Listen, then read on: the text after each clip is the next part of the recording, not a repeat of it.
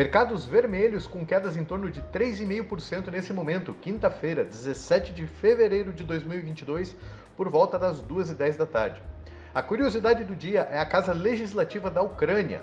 Seja verdade ou não que ela está próxima de uma invasão russa, ele, é, o Congresso de lá legalizou o Bitcoin. Não é a mesma coisa que El Salvador. Não se trata da moeda como uma moeda de curso legal, mas o Bitcoin saiu do vácuo jurídico e cidadãos ucranianos ganharam clareza jurídica e regulatória neste delicado momento. Enfim, Ontem foi dia da divulgação da ata do FONC, o Comitê do Banco Central Americano, aquele que é o único que interessa, que diz que eles precisam subir juros, mas a sensação de quem lê o relatório é aquela do sujeito que está namorando uma menina que não ama mais há muito tempo, mas não tem coragem de terminar o relacionamento. É, já se falam em seis ou sete subidas de juros em 2022, mas para quem lê a, a ata fica aquela sensação de ficção científica.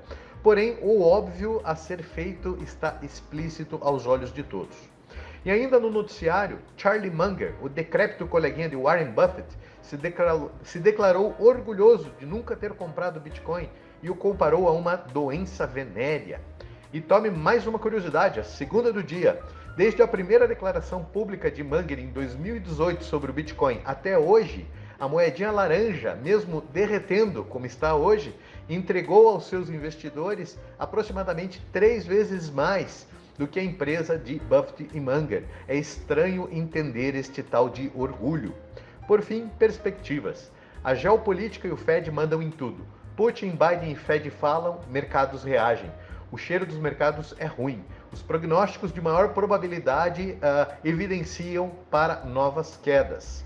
A exceção do Brasil, né, que virou essa ilha de prosperidade, com dólar que só cai, bolsa que só sobe, devido à maravilhosa potência que viramos desde que Bolsonaro acabou com a Terceira Guerra Mundial.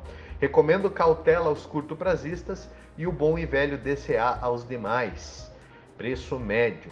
É isso por hoje. Grande abraço.